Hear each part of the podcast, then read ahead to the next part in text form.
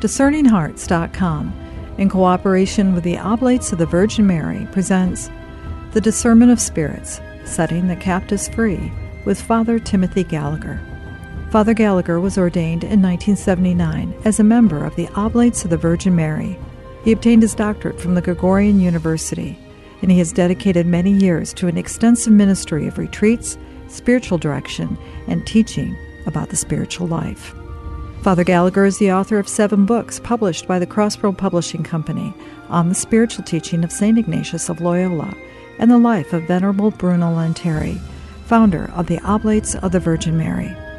Father Gallagher is featured on the EWTN series Living the Discerning Life, the spiritual teachings of St. Ignatius of Loyola. The Discernment of Spirits, Setting the Captives Free, with Father Timothy Gallagher. I'm your host, Kris McGregor. The fourth rule is of spiritual desolation. I call desolation all the contrary of the third rule, such as darkness of soul, disturbance in it, movement to low and earthly things, disquiet from various agitations and temptations, moving to lack of confidence, without hope, without love, finding oneself totally slothful, tepid, sad, and, as if separated from one's Creator and Lord. For just as consolation is contrary to desolation, in the same way the thoughts that come from consolation are contrary to the thoughts that come from desolation. Welcome back, Father Gallagher. Thank you, Kris. We are entering into the most challenging areas of the discernment of spirits and Ignatian guide for everyday living based on the, the spiritual exercises of St. Ignatius of Loyola, aren't we? Yes, we're going to begin now with the fourth of the rules. Last time we looked at the third rule, which is about spiritual consolation, and that law of contrariety that works throughout discernment of spirits tells us that there's going to be a counterpart. If there mm-hmm. a warm and happy time in the spiritual life when we feel God's closeness, there is also going to be there are also going to be times when we don't feel that, when we're things get heavier, get darker, get more confused. And actually this is Ignatius' main point in these rules is to help us understand those times so that as we've said before, not only are we not harmed by them, but we actually grow through them. Now this is what he's going to call spiritual desolation. And the reason why I say even as you say, Kris, you're right. This is not a pleasant topic. But few things that Ignatius does are more valuable than this discussion of spiritual desolation and how to respond to it, because I think it's true to say, after many years of working with this and with people, that for most of us, for most of the way on the spiritual journey, the main obstacle is spiritual desolation. When we get discouraged and disheartened, that's when we can tend to let prayer go, pull back in our involvement in the church or in trying to reach out in love in our respective vocations. And so, a teaching which helps us you know, as you said, the big three be aware of, be able to name, understand, and then know how to take action to reject spiritual desolation. I think it's true to say is about as valuable a service as Ignatius ever renders for us. So we've heard the text of the rule. Let's let's do the same thing we've done other times. Let's let's begin with an example and then we'll move from the example to the text of the rule. All right, this is Alice, and I'll read her experience. Alice uh, Alice is a person who has been uh, loves the Lord, growing in her service of the Lord, has been involved in her parish for years, loves it, finds joy in the Lord in her service, and recently has moved to a new town and tried to get involved in the new parish, but found it much harder this time. And after a year, uh, for a number of reasons, but after a year of making this effort, Alice is beginning to feel kind of discouraged and disheartened. And so we read Alice sees herself as a pretty complete failure and feels altogether discouraged. Very reverently, may I ask, have we ever felt that in our spiritual lives? Every one of us mm-hmm. has. Sure have. Recently, even in her own personal prayer, she has experienced feelings of emptiness, of being abandoned by God. She feels that God is no longer near, and she becomes overwhelmed with frustration. She wonders if she isn't altogether losing her faith in God's loving care. She does continue to be faithful to community worship and to her personal times for prayer, but it all seems hopeless and meaningless. These are the kinds of experiences that Ignatius is describing. When Alice is faithful, she continues to pray, but she doesn't feel God's closeness anymore. She even feels as though God is distant uh, from her in some way. And she continues faithfully, but there's a kind of a hopelessness and an emptiness in it. The joy is gone, and there's a darkness now. So that's what Ignatius is getting at. Now let's look again at the text of the rule. As with the third rule, he begins with a brief introductory sentence. The fourth is of spiritual desolation. Let's look at those two words. If consolation means an upward movement of the heart, joy, peace, hope, desolation simply means a heavy movement of the heart. Discouragement, sadness, hopelessness, anxiety. So that desolation means a heavy movement of the heart, but Ignatius is speaking of spiritual desolation. So what he has in mind is heaviness of heart in our relationship with God, in our life of faith, in our spiritual life. And so you see Alice, for example, as she tries to pray, she doesn't feel God's closeness anymore. Clearly, we're on the spiritual level. This is a heaviness of heart, but very much on the level of her relationship with God. So that's what Ignatius has in mind. And again, as with consolation, if there is spiritual desolation, there is also non spiritual desolation. Probably the most common word for non spiritual desolation would be depression. When we speak of that, just on the emotional level, the natural human experience, the psychological level of feeling a kind of heaviness of heart, which we would call depression, many other words, sadness, and so on. I suppose also we could speak of a kind of physically based non spiritual desolation. If I stay up too late night after night after night, pushing my energies too hard and not getting enough sleep, eventually a physically based heaviness is going to come into my life and my energy for life is going to be depleted. So, there we'd speak of a kind of physically based non spiritual desolation, or more simply, tiredness, I mm-hmm. suppose. Sure. Um, or emotionally based, which would be kind of depression. Let's say if something relationally is difficult in my life now and there's a heaviness. Now, even though Ignatius is speaking about spiritual desolation and not non spiritual desolation, that doesn't mean that non spiritual desolation is not important with regard to our relationship with God and our spiritual life.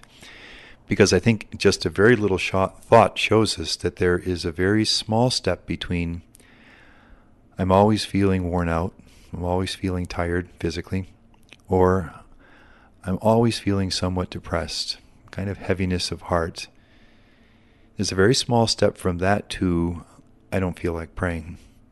Why do I try to serve the Lord in this vocation or in this involvement in the parish? How long can I continue with these new efforts to live the gospel and so on? Now, a certain amount of non spiritual desolation is normal in life. The mother who stays up with a child who is ill several nights in a row obviously is going to is going to be somewhat tired. Hopefully, she'll have a chance to recuperate her energies, but a certain amount of non spiritual desolation in any vocation is simply normal. It's part of the human experience. But what we're talking about here is when there is too much of it and too consistent and too heavy. If that is the case, then not only for the sake of being good stewards of the humanity that God has given us, but for the sake of our spiritual lives, we need to do something about that. Many spiritual problems resolve when we pay wise attention to the non-spiritual level of our human our humanity. One very simple way to say this is, would be the following. You know that experience when you want to pray and you do pray faithfully, but on a given day it comes to the time of prayer and everything in you just says, I can't pray today. I can't do it. I can't do it. You know what solves that for me many times? Exercise. Okay. Go out, just get a good walk in or some healthy exercise. My energies are better. And then the desire that I always had to pray now is felt there again. The problem there was not a spiritual problem, really. It was that I hadn't paid attention to a non spiritual need. So let's just make that point before we go any further that it is wise, for the sake of our spiritual lives, to attend to experiences of too much non spiritual desolation in our lives. Is this one of the cases where we're, we're kind of dancing close to a Benedictine understanding of balance? That it's important that there is balance in our lives so that we can be completely open to the movement that God has for our hearts. I mean, so to make sure you have enough rest, that you that you're not taxing uh, yourself physically or even in some areas of emotion, not to make decisions if you're involved in too many anxious things at, at a particular time in your life. Absolutely, yeah. Balance, or as the old teaching about in theology says that virtue lies in the middle, you know, the proper healthy mean between extremes. We're always looking for that in the spiritual life. You know, as you say that, what, what comes to mind is that anecdote of St. Teresa of Avila, of the sister who said to her mother, I'm whenever I try to pray, I keep falling asleep. I just always fall asleep. I'm struggling. I'm not able to pray. What should I do? Sleep more. there you go. All right. It, it's that same principle that wise attention to the needs of all of our humanity will bless us in living the spiritual life. Very much so. Now, even though we've made this distinction on the other side of the coin, uh, even though we've made the distinction between non spiritual and spiritual desolation, finally, we don't need to push it too much because generally the two will go together. Very often, what will happen is that an experience of non spiritual desolation, as is true of consolation on the other side of things, will become sort of the seedbed or the ground out of which an experience of spiritual desolation can come. You see, for example, as Alice is struggling to get involved in her new parish and feels some discouragement, we're probably describing some non spiritual desolation there. She begins now to struggle in prayer and in her relationship with the Lord. So that will often be the pattern. The two will generally go together. Mm-hmm. However, the distinction will matter at some points. So, getting close to the text now, the fourth is of spiritual desolation, and Ignatius says, I call desolation all the contrary of the third rule, which tells us that we could stop at this point and we could write almost the text of the fourth rule by simply looking at the third, in which Ignatius describes experiences of spiritual consolation, and just writing the opposite.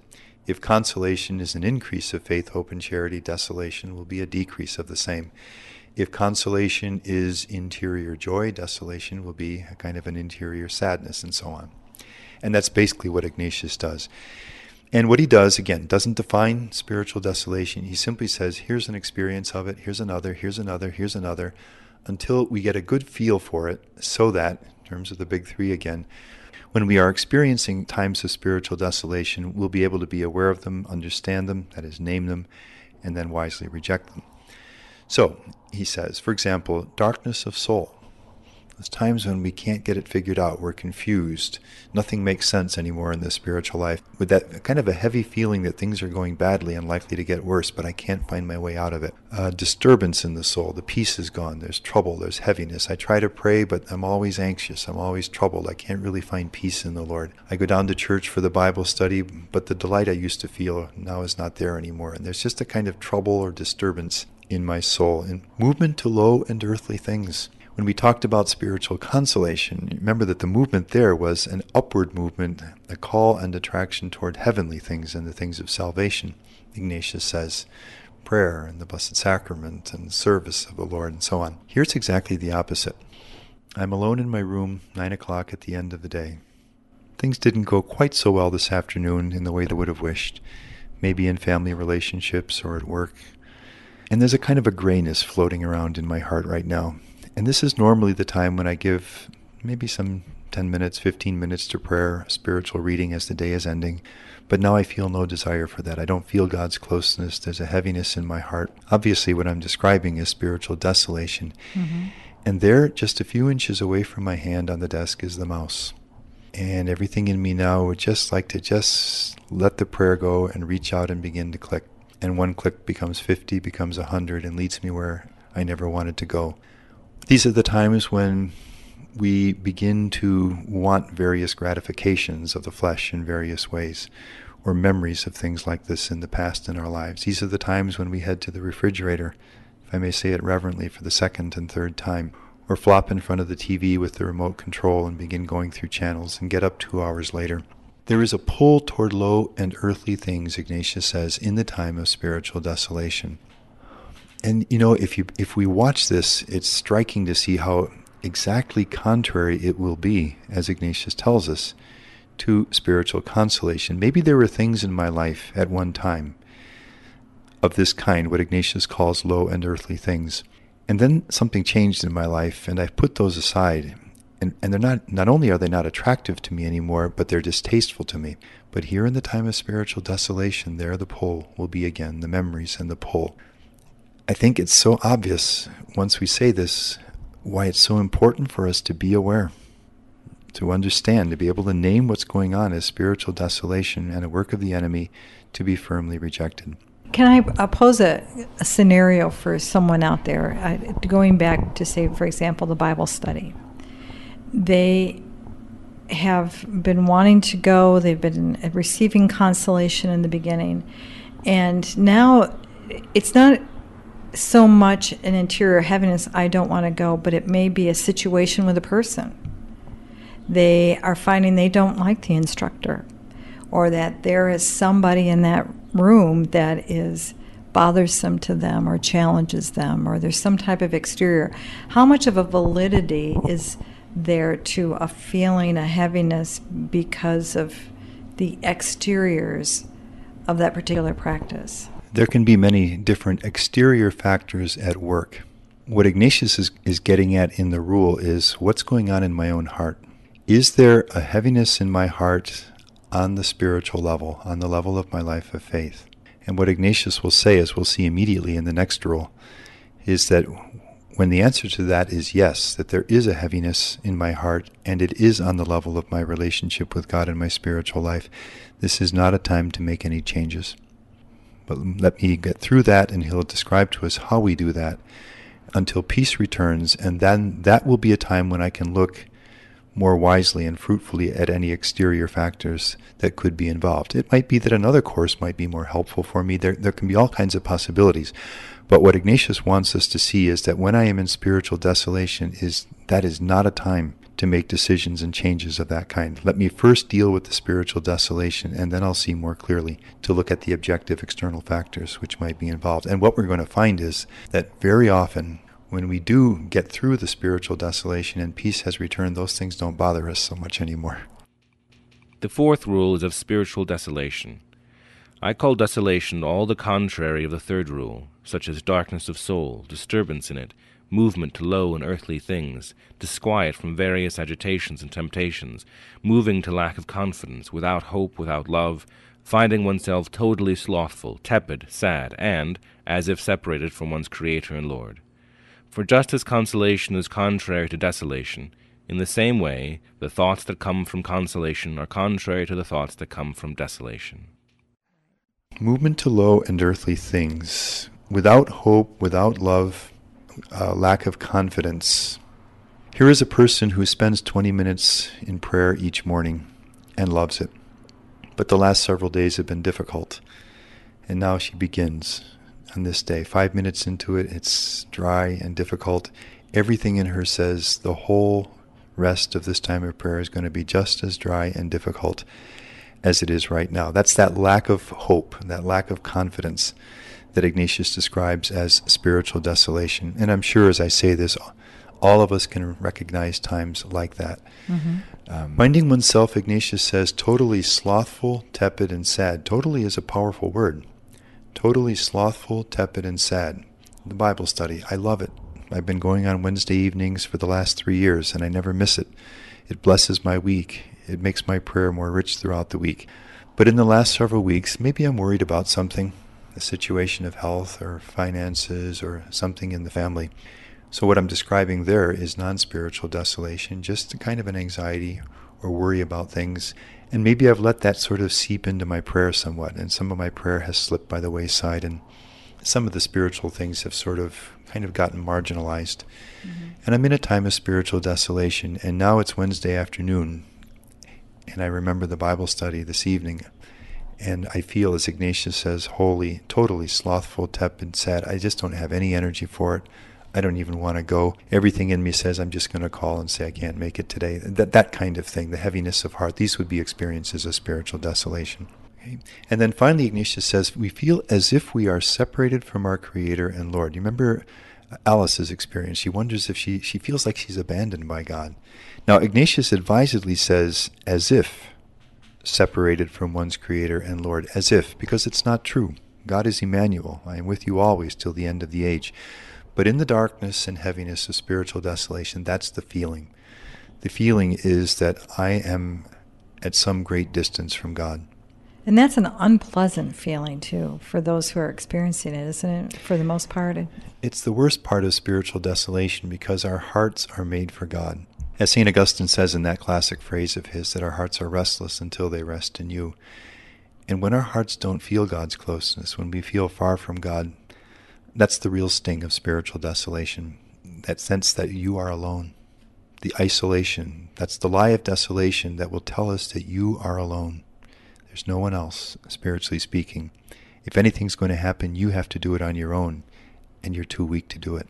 It's that that's the lie. That's the deepest lie of desolation is the isolation, which is never true. That's why I love this teaching because when setting captives free, when we can see and unmask the lie of desolation, our hearts begin to set free. If we believe the lie of desolation, we will be captives. It really will weigh heavily on our hearts. And all of us, again, there's no shame in that, by the way. There is no saint who has not gone through this. We can all recognize that we've experienced that at times. Much can change when we begin to be aware, understand, and take spiritual action, in this case, to reject the tactic of the enemy. Now, I'd like to refer again to the letter of St. Ignatius to Teresa Rejadell, in which he says to her that there are two lessons. He says, I will call your attention briefly to two lessons which our Lord usually gives or permits. He's speaking about spiritual consolation and spiritual desolation.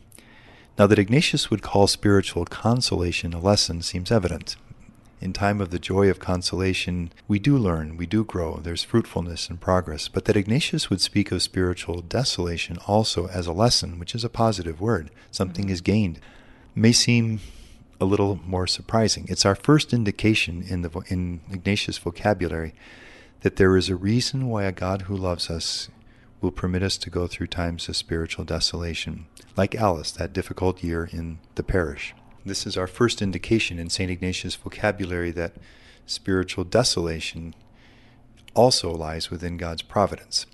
However, as Ignatius uh, makes very clear to us, one of these God gives, the other he permits. God gives spiritual consolation. That is always and only a work of God's grace, a free gift of God.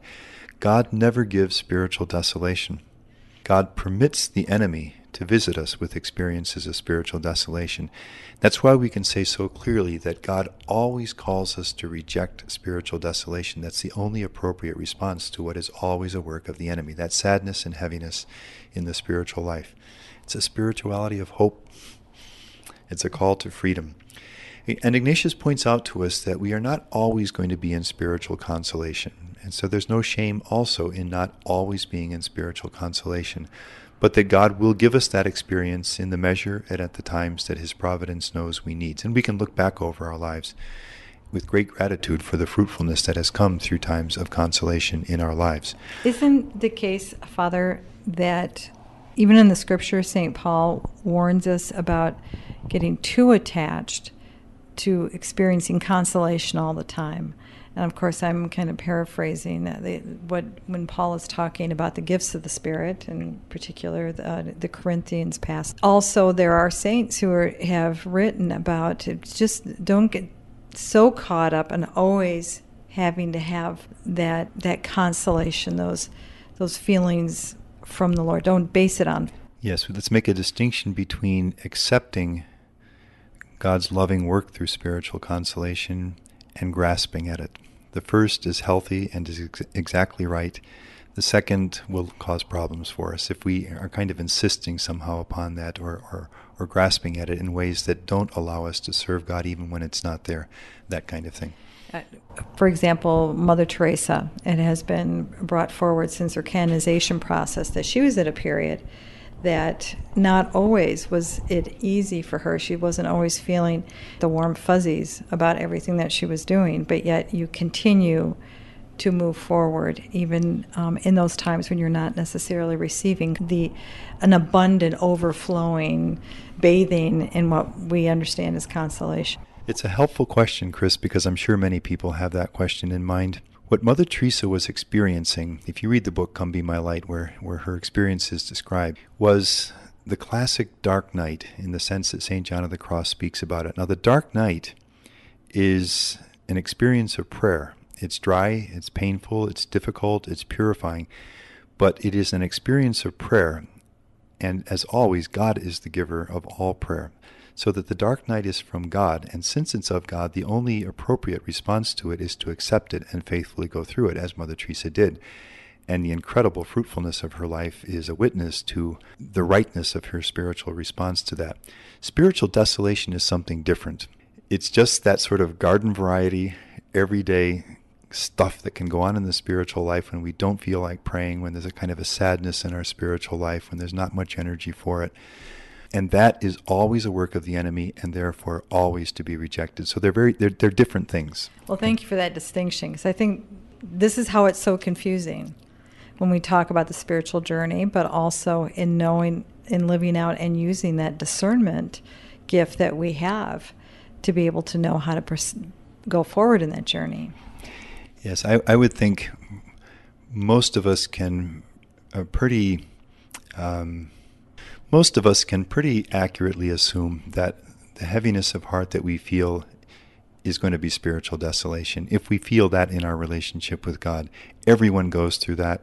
Only some are called to the dark night in that precise sense that Mother Teresa went through it. So, for most of us, I think without hesitation, without fear, and with great hope, we can say, God is calling on me to resist and reject and overcome the spiritual desolation with His grace and spiritual wisdom so that I can go forward in His service. The final thing that Ignatius uh, deals with in this fourth rule is to advise us that when we are in spiritual consolation, which is a, a, happy, uplifting experience of the heart, certain thoughts will be born within us.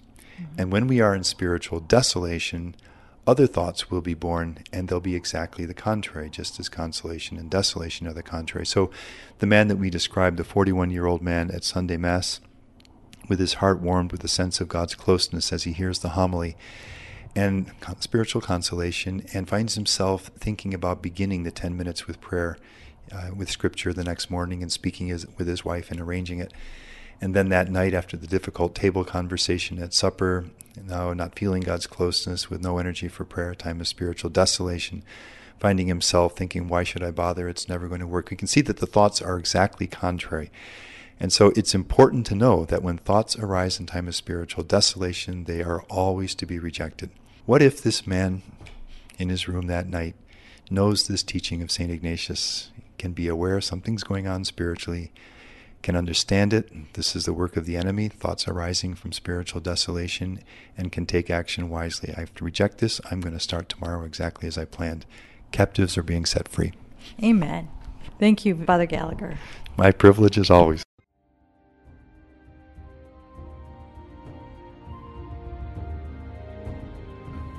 You've been listening to The Discernment of Spirits Setting the Captives Free with Father Timothy Gallagher.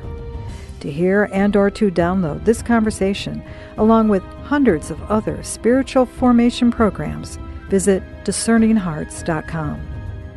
This has been a production of Discerning Hearts in cooperation with the Oblates of the Virgin Mary. I'm your host, Kris McGregor. We hope that if this has been helpful for you, that you will first pray for our mission and if you feel us worthy, consider a charitable donation, which is fully tax deductible to help support our mission. But most of all, we hope that you will tell a friend about discerninghearts.com and join us next time for The Discernment of Spirits Setting the Captives Free with Father Timothy Gallagher.